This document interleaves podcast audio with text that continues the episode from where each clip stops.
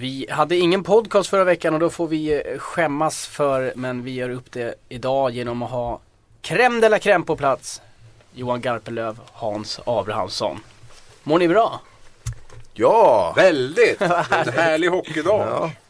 Och Garpen, du eh, borde ju snart börja bli trött för du var uppe till tre i natt och, och jobbade eh, med NHL-sändning. Mm, jag var uppe i natt här och körde med Viasat-gänget och såg Minnesota mot Winnipeg. Där Winnipeg eh, vann till slut med 5-4. En bra match, en riktigt bra hockeymatch tycker jag det var. Så att, eh, men som sagt, det var lite sent. Och där fick du scouta och jobba på tv-sändning samtidigt. Två flugor i en smäll, det är alldeles perfekt ju. Ja, det är ju det. Ja, det var Brodin då i eh, Minnesota och sen hade vi Enström i Winnipeg. Så att, två riktigt bra backar. Så, båda två kanske inte hade sina bästa framträdanden men gjorde en stabil insats ändå båda två. Men allvarligt talat Leif Boork, håller på med hockey i 600 år. Ryno för säsongens första guld! Han tappar! Han tappar pucken! Han tappar pucken och här kommer Serdenterfelt. 40 sekunder kvar!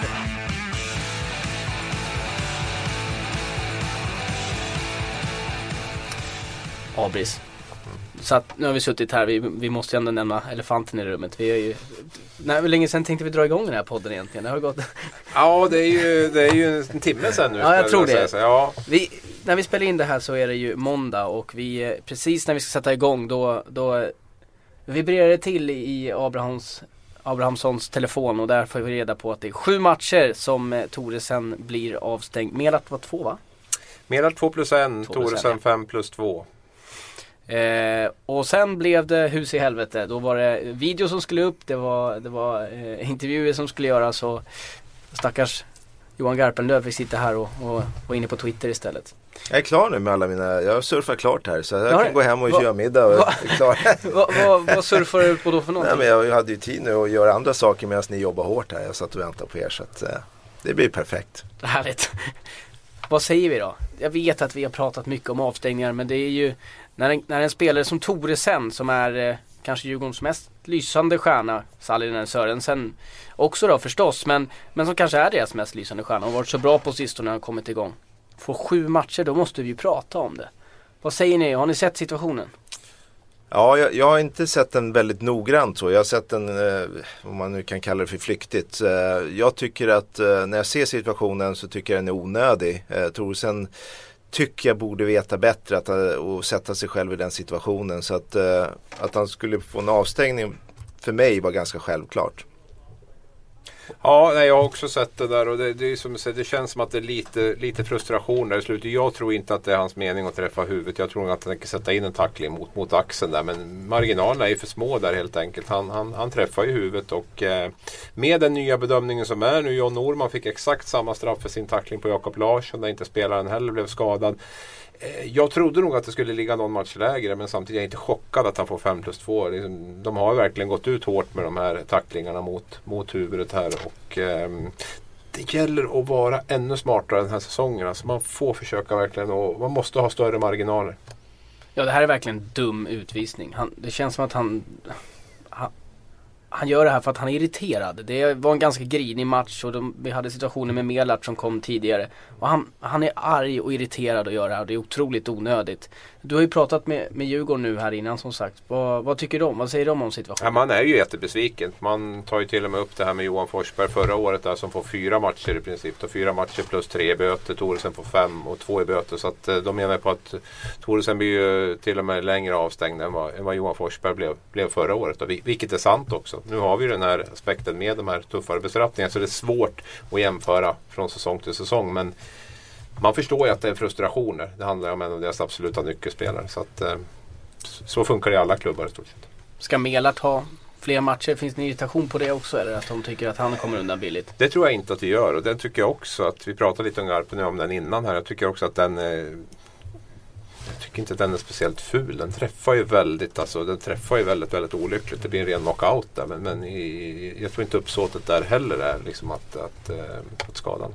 Nej, men uppsåtet, eh, när han gör, han gör inte det där med någon tanke bakom utan han vill liksom putta ifrån som backarna gör. Man ska liksom putta ifrån och sen så hamnar armbågen tyvärr på, på hakan och det är en olyckshändelse som man får betala för. Så att eh, jag kan ju tycka att den typen av händelser borde man kunna avkänna under matchen och sen är det klart sen. De här andra när man ser att det är Uh, lite mera, eh, vad ska man säga, frustrationsaktigt eller mer medvetet. Uh, då, då ska det bli avstängning och gå vidare tycker jag. Och vi går också vidare. Det är ju inte så mycket mer att säga än att uh, jag håller med er helt enkelt. Mm. Daniel Breitholtz är inte med mig på Twitter. Daniel om du lyssnar nu så kan vi konstatera att du kanske hade rätt då om Melart blev avstängd. Jag vet inte. Ingen utvisning på Melart under matchen i alla fall. Hur som, när vi spelar in det här som sagt måndag och truppen är uttagen till Karla Cup. Vi kör en U-sväng där och pratar om Tre Kronor istället. Vad har ni för reaktioner? Vi har ju spelat in ett tycke här via TV men jag tänkte vi skulle prata lite om, om eh, truppen i podden också.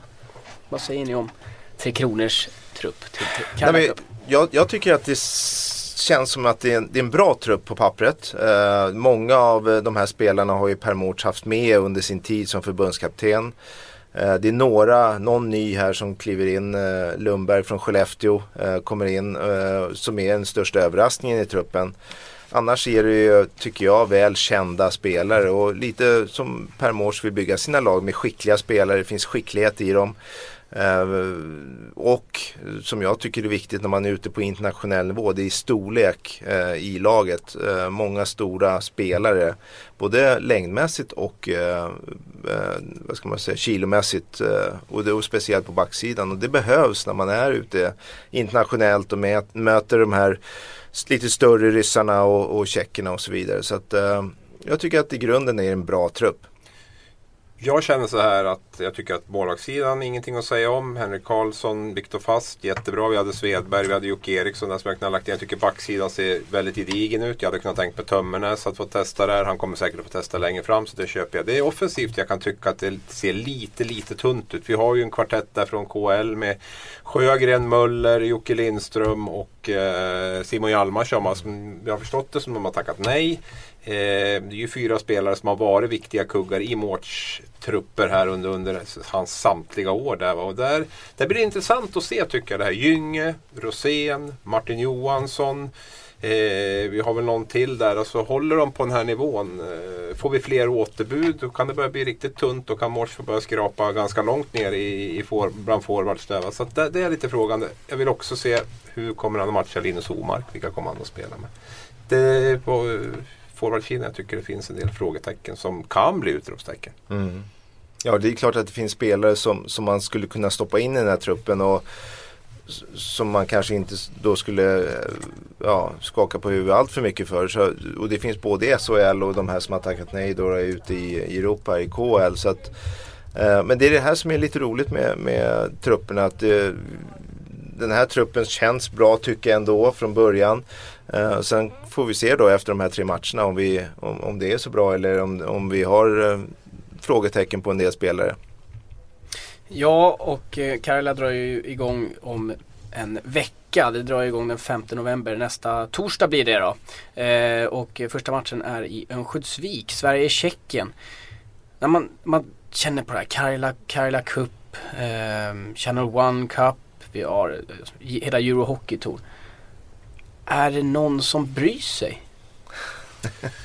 Någon är det, men de är inte så många i Sverige. Tittar man i Finland och i Ryssland så är de här turneringarna eh, de är helt okej okay, stora där. Ja. Alltså det, det, det, kommer folk och det är bra stämning och spelarna där liksom tycker det är kul att spela på sin hemmaplan. Det är egentligen i Sverige och Tjeckien framförallt i Sverige som vi har problem. Nu testade man de här dubbellandskamperna förra året. Det vart ju ett superfiasko där med isproblemen i Västerås och, och lite sådär halvdant med folk och så. så att, det är ju det, det, är ju tråkigt tycker jag. För det är ju intressanta spelare. Det är ju nivåklart en nivå högre än SHL. Men det är klart, känner man som journalist att det liksom inte det är inte så många som bryr sig. Så blir det ju inte lika roligt att jobba heller. Va? Så att, eh... Samtidigt ska vi lyssna på vad, vad, och vi ska ju naturligtvis lyssna på vad folk säger. Men jag tror att de som inte tycker om den här turneringen är de som säger någonting. Och det är de som hörs. Eh, för det är ju faktiskt så när, när de här matcherna går på tv så sitter en hel del och kollar. Eh, så det är fortfarande många som är intresserade.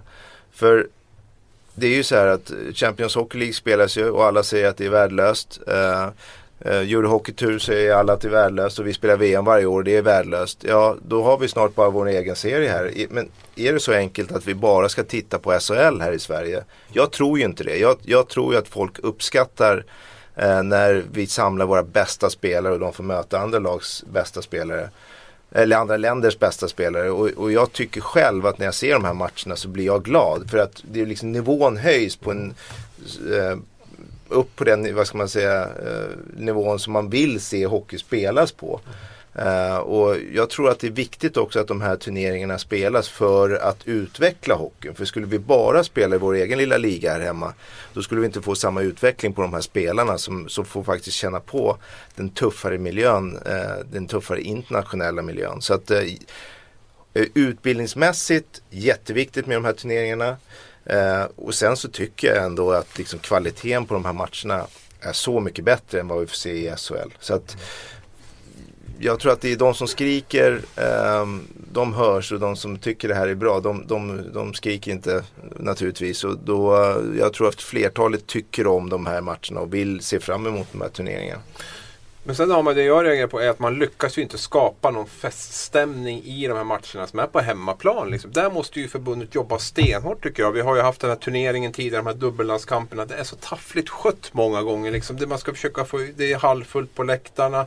Det är inget tryck, det är ingen skön inramning, det är inga, inga bra grejer runt det. Det måste ju vara fullt, det måste vara fest, det måste vara folkligt. Då kommer det liksom att bli mer drag runt det här också. Mm. Där tycker jag man varit otroligt amatörmässiga från, från Hockeyförbundet när det gäller liksom att dels att locka folk, kanske, kanske bjuda in mycket mer och, men även att man har ett, ett schysst matcharrangemang. Och, och, det håller jag med Jag måste säga, där håller jag med. Där, alltså, det är en helt annan fråga tycker mm. jag. Att, eh, det är, kvaliteten är fortfarande där. Den det är jättebra. Där, den är jätte, jättebra. Sen är det ju att få in folk i arenan och få göra en happening av det. Och, och, det ligger ju inte på Permort eller spelarnas bord utan det ligger mer på marknadsavdelningen eller de som har arrangemanget. Och där måste vi göra bättre tycker jag. Uh, hur man gör det, jag har ingen enkel lösning till det. Uh, men, men det måste ju gå att göra bättre. För jag menar i Finland när vi kommer dit så säljer de ut. Uh, Ryssland, där är ett stort intresse och Tjeckien är det faktiskt ett stort intresse kring den här turneringen fortfarande. Så att det är bara vi här i Sverige som inte riktigt eh, lyckas locka publiken. Och det sätter ju också liksom avtrycket här hemma på hela den här turneringen. Att alla, de, de som inte hänger med tror att det är samma liksom om man är i Finland eller Ryssland. Men där är det ju liksom mycket folk på matchen och där är det en stor grej. Och man har en enda grej per år liksom som man ska behöva lyfta upp då. Förutom de åren man har VM, men det är ju inte så ofta numera. Och då är det den här helgen. Mm. Och då tycker jag fan att man ska kunna få till ett femstjärnigt arrangemang där. Då får man väl börja med 50 spänn biljetten eller vad som helst. Då får man börja där och bygga någonstans. Men det ska, det ska ju inte vara halvfulla läktare. Och jag tycker inte att vi ska spela i Västerås liksom, som inte ens håller SHL-mått in. Det måste ju vara de här tre stora städerna. Sen är det ju som jag Precis. säger, de, varje år vid den här tidpunkten, tidpunkten när, när um, turneringen går i Sverige då, då, då tycker jag att hela Hockey-Sverige ska stänga ner. Mm. Alltså från torsdag till söndag ska det inte gå en spelad match utan det ska bara kretsa kring Tre Kronor i landslagen. Uh, och får vi till det då, ja men då har ju alla föräldrar möjlighet, uh, alla barnen möjlighet att gå på de här matcherna i de här städerna. Uh, så vi måste ju vara lite smartare och se det lite större och det klarar vi av att göra här i Sverige om vi nu vill ha folk på matcherna. Och det vill vi ju. Det är klart vi vill. Jag har en fråga då till det här som, och nu är det lätt att säga, det är klart de bryr sig men vad tycker spelarna om det här? Jag har hört spelare som, och jag vet inte om det är slentrianmässigt lite skoj, som säger att nej, ja, jag vill inte åka till Karjala. Man vill vara ledig de få dagar man har chans att, att vara ledig. Men jag, det, det, är samma sak där. Det, det är liksom, jag, jag, tror det inte är så för då skulle inte de här spelarna ställa upp. Vill de inte de spela? Väl, de vill väl försöka ta sig till VM, det är det det handlar om egentligen? Eller? Precis, och, och jag, jag vet, man, jag, när jag jobbade med Tre Kronor så vet jag många spelare som vände på det. Det är mycket bättre att åka och, och vara med eh, Tre Kronor i Karla Cup än att gnugga två pass om dagen hemma och bli eh, helt slutkörd. Eh, för det är ju så att du får inte så många dagar ledigt så att du kan åka iväg någonstans. Eh, de här spelarna som spelar i Sverige reser ju inte jättemycket. Man, man har en eller två bortamatcher i veckan och sen är man ju på hemmaplan och sover i sin egen säng i stort sett varje natt. Så att det är inte så att de är, som NHL-spelarna eller KHL-spelarna, att man är ute och reser massor. Så att jag tror att många av de här spelarna ser det här som eh, en jätterolig grej. Jag vet att det är så. Att man får möta, mäta sig själv med bästa, de bästa spelarna i Europa och matcherna blir riktigt, riktigt bra. Så att eh, jag tror att när man säger, när, när du hör det här och det hör jag också att det finns spelare som säger det. Men det tror jag nog inte stämmer hos många av de här spelarna som är med och spelar i Tre Kronor. Utan det är nog kanske de som inte får vara med som säger så. Det är de här fyra som vi räknade upp, de forwarderna utanför. Det är de som inte vill vara med alltså. Mm. Åh vad skönt att slippa åka till Karjala Ja. Cup.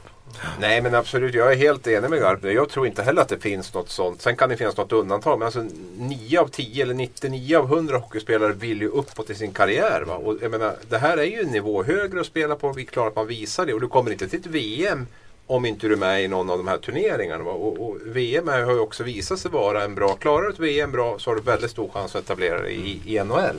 Och det här vet ju spelarna om också. Att det, det är liksom, vill man inget med sin karriär så kan man väl tacka nej till landslaget och, och mysa i klubblaget. Det kan man absolut göra. Men, men vill man uppåt, då, som de flesta vill, då är det givet att man ska vara med i de här turneringarna. Och det, och det är ju som sagt det är bra nivå på dem. Det Ja. är jättebra hockey och det är intressant att se det. Vi pratar mycket huvudtacklingar. Alltså, hur lite sådana typer av smällare är i de här turneringarna. Hur skickliga de är liksom på att undvika de här.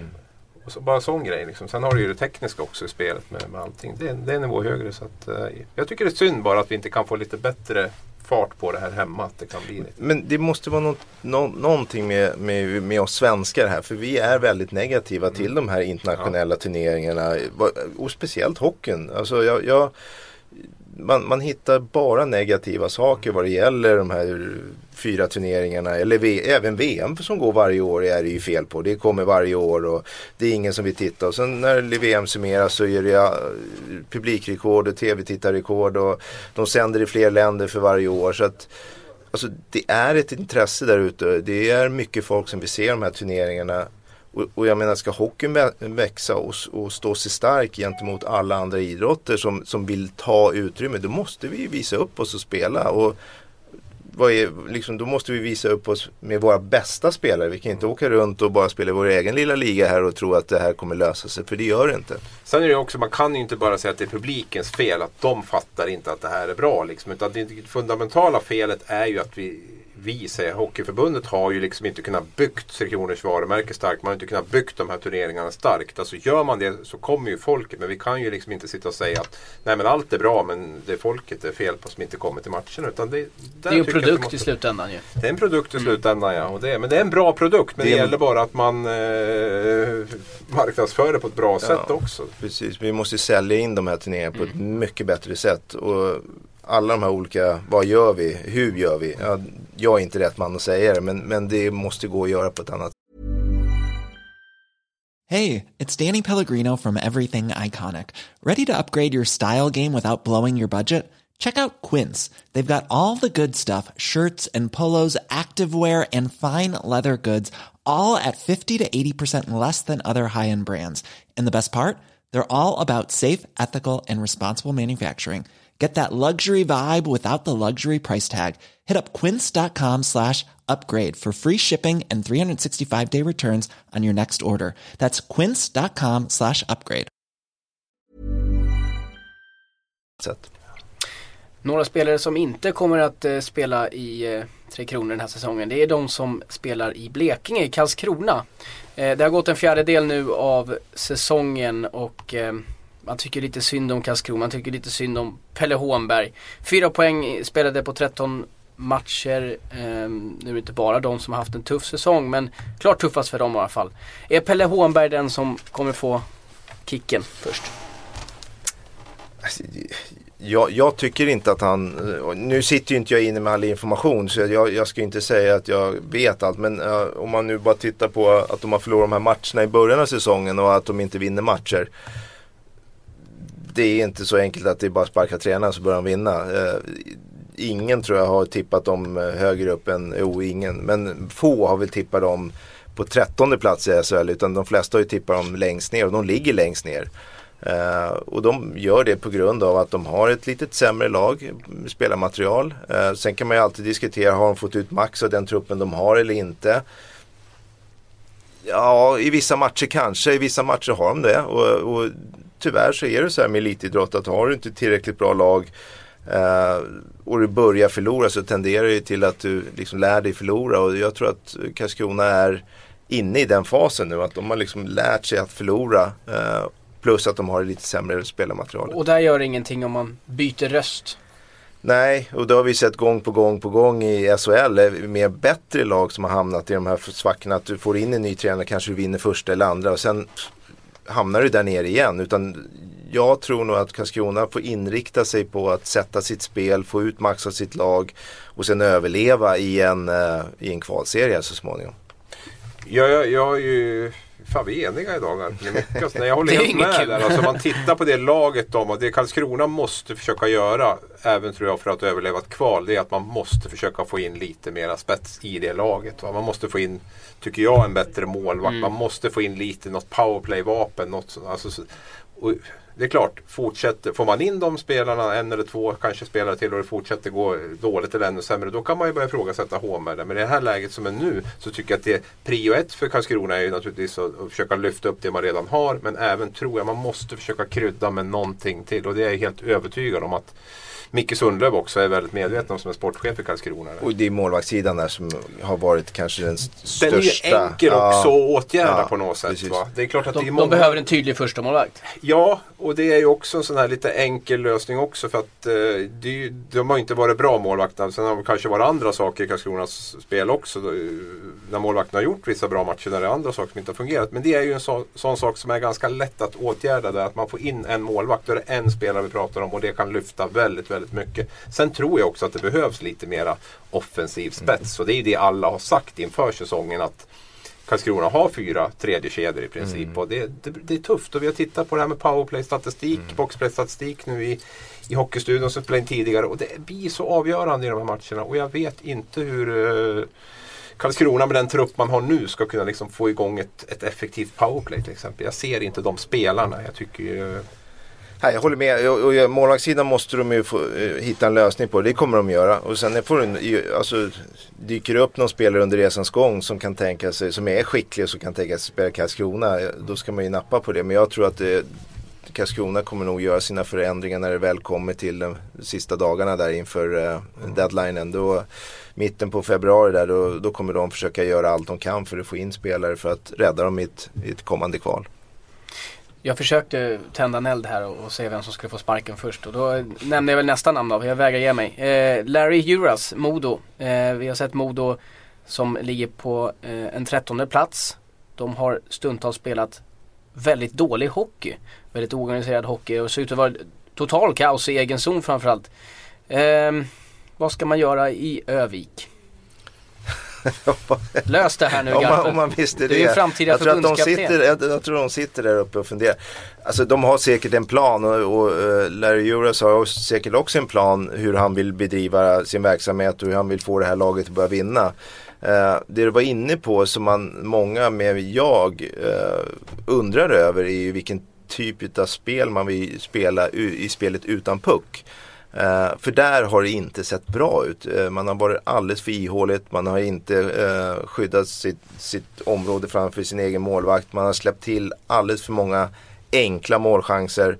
Eh, och, och, ser lite tröga ut i, i försvarsspelet tycker jag. Så att eh, där måste de på något sätt hitta en annan eh, vad ska man säga, modell på hur man spelar i spelet utan puck. Eh, kan de få ordning på det så tycker jag ändå att de har en off ett offensivt spel som, som kan göra att de vinner matcher.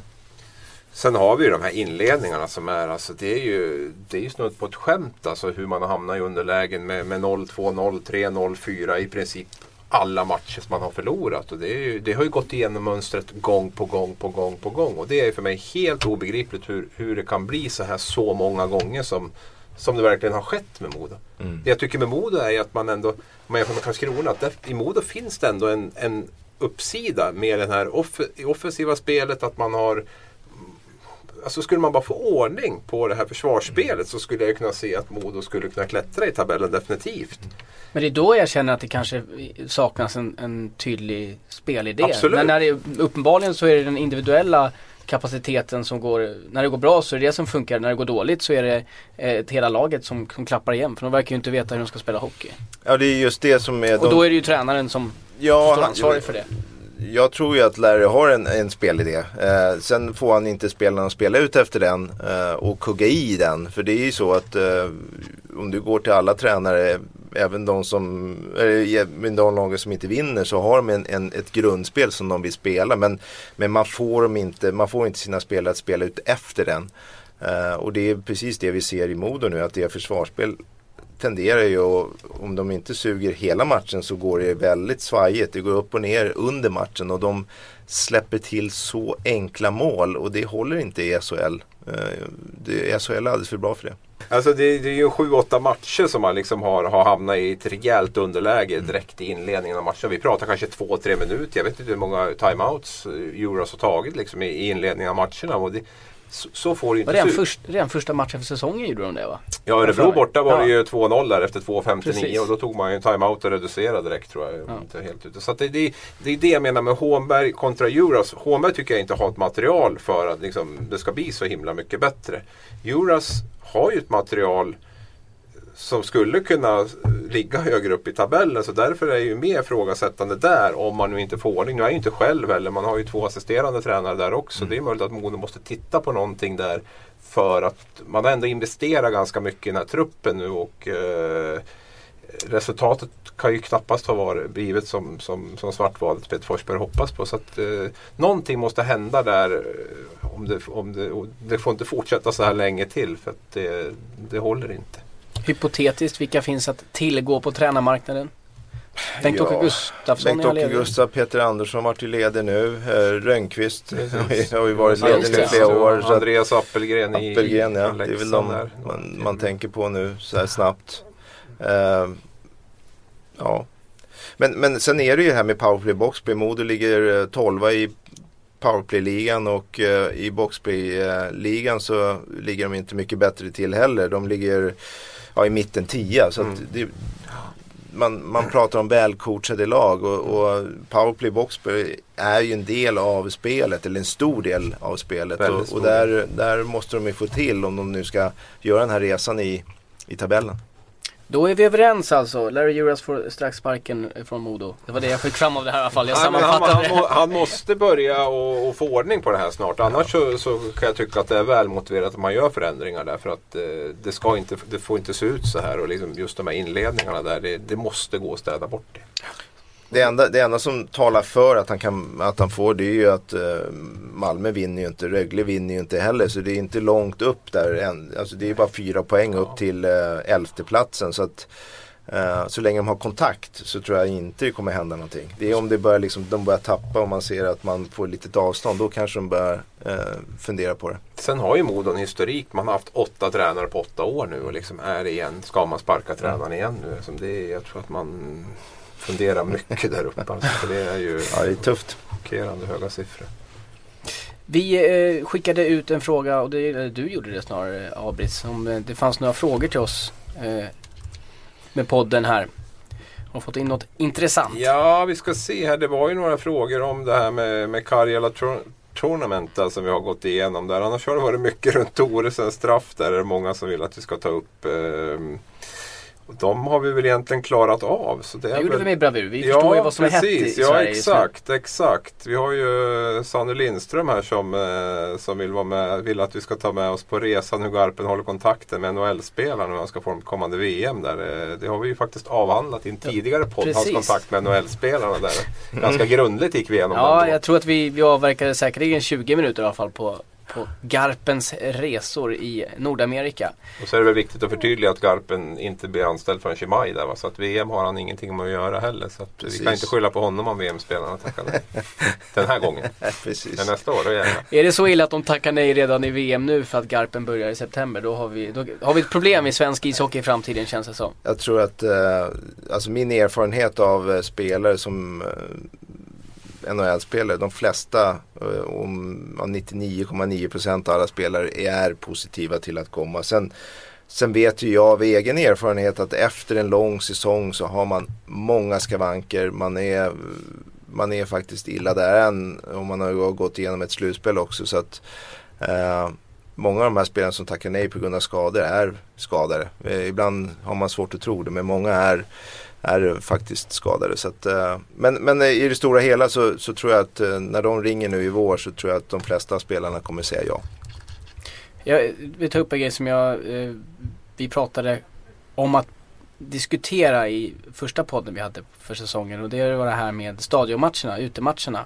Eh, som blev en, en ganska stor nyhet när det kom ut om att det planerades att spela utematcher. Både Djurgården, AIK och Hammarby skulle spela utematcher på Stadion i ishockey. Jättehäftigt säger jag. Eh, Garpen, du har ju varit involverad i det där. Kan du berätta lite grann hur, hur processen sett ut och hur den ser ut? Ja, eh, jag är ju eh, inte jättedjupt involverad i det här om man säger så. Men, men jag, vad jag vet är att det var en tanke att göra det nu eh, under jul och nyårshelgen, där, eller runt nio år. Eh, att AIK, Djurgården och Hammarby skulle ha en varsin dag så man fick eh, eh, promota hockeyn här i Stockholm och, och försöka göra ett, ett arrangemang eh, inne i stan då eh, på en arena. Nu, jag tror det var Stadion. Mm.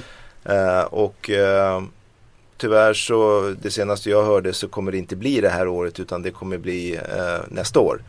Eh, så att, eh, och det tycker jag också är positivt. Eh, inte att det blir nästa år men att vi gör, att det kommer ske det här för det är någonting bra för hockeyn i Stockholm. Eh, hockeyn i Stockholm har haft lite tufft där de senaste åren att, att stå sig. Eh, det är många klubbar som har svårt att få in spelare. Ehm, det har, eh, och, vi måste försöka, alla som, som eh, kommer från Stockholm, att hjälpa till här i Stockholm att eh, förbättra för hockeyn. Ehm, och då passar det här jätte, jättebra för, för mig då personligen att ställa upp på. Som jag har förstått det så är det ju, det jag har läst på Twitter i alla fall, så har det varit ganska starka reaktioner från djurgårdare. Eh, och främst de som, som eh, är med, medverkar i, i, i järnkaminerna bland annat. Eh, kring, kring att man ska spela det här. Jag vet inte om det är tillsammans, att man spelar tillsammans med AIK och Hammarby eller vad, har du märkt något sånt? Att det har varit Nej, negativa reaktioner? Jag har inte märkt någonting men jag, jag vet att någon eh, nämnde att eh, det var djurgårdare som inte gillade det här. Men jag, jag tror att det varit en missuppfattning där att man Okej. skulle göra det tillsammans. Eh, och det gör man ju i och för sig. Att det, att det är någonting som AIK, Djurgården och eh, Hammarby är involverade i. Men eh, det är ju så att man har ju varsin dag. Så att eh, Hammarby kanske har en, en fredag och då får de göra sitt arrangemang och spela sin match. Och Djurgården har en lördag och då gör man en Djurgårdsdag och så är det en AIK-dag på eh, söndagen. Så att det är ingenting som man gör eh, klubbarna mellan samma dag utan det är varsin dag. Eh, och det tycker jag eh, är helt rätt. Eh, och sen så just nu som det ser ut nu så spelar ju alla i olika serier också. Så att det är ju ingen konkurrens mellan serierna heller. Så att eh, det känns på så sätt känns det också bra. Och sen i grunden så handlar det här om att göra någonting gott för Stockholmshockeyn. Och det är det som är liksom det viktiga i, i sammanhanget. Det är inte vad någon person eller någon klack tycker utan det är liksom att vi vill få in fler eh, och göra det bättre för, all, för hockeyn här i, eh, i Stockholm. Ja, och vi har inte fått uppleva utematcher ännu heller. Det är ju... Nej, det skulle ju vara jävligt häftigt att, Ja, få uppleva en utematch. Och visst, det är lite, lite eh, vad ska man säga, det är en, eh, en liten cirkus i, i sig att göra de här utematcherna. Men jag tycker ändå att det, det är någonting som är lite annorlunda, lite speciellt och framförallt så tycker publiken det är kul också.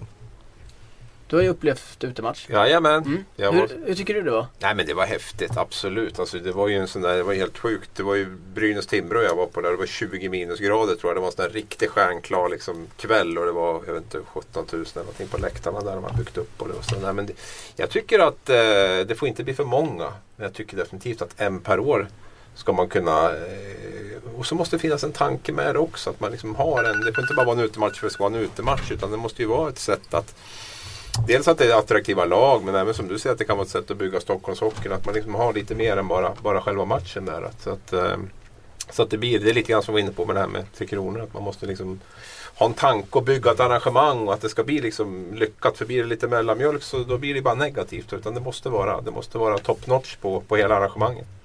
Och bygga, NHL är ju mästare igen på att, att bygga någonting. Att man liksom får följa lagen inför och man gör en serie av det för att sen då kliva ut på den här arenan där det är då förhoppningsvis massor med folk på läktaren och man spelar ut det.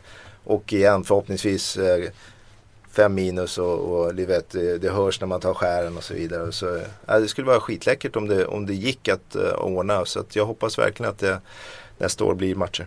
Fem minuslätt bättre än 20 minuslätt. Ja, det, men det var Fruktansvärt, alltså. fruktansvärt kallt den kvällen. Men Du det var ändå bra.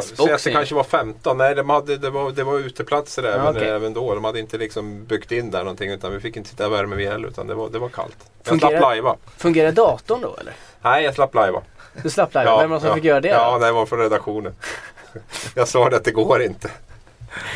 Så att då, det var det, det enda gången jag sluppit tror jag. Men ehm, nej, det var, det var en mäktig upplevelse. Det var det. De hade någon sån här uppträdande, nu kommer jag inte ihåg vad de hette. Pan, Pandos, de hade någon sån här superhitta som stod och sjöng i t-shirts där på isen innan. Panados eller någonting Minus hette de. 20.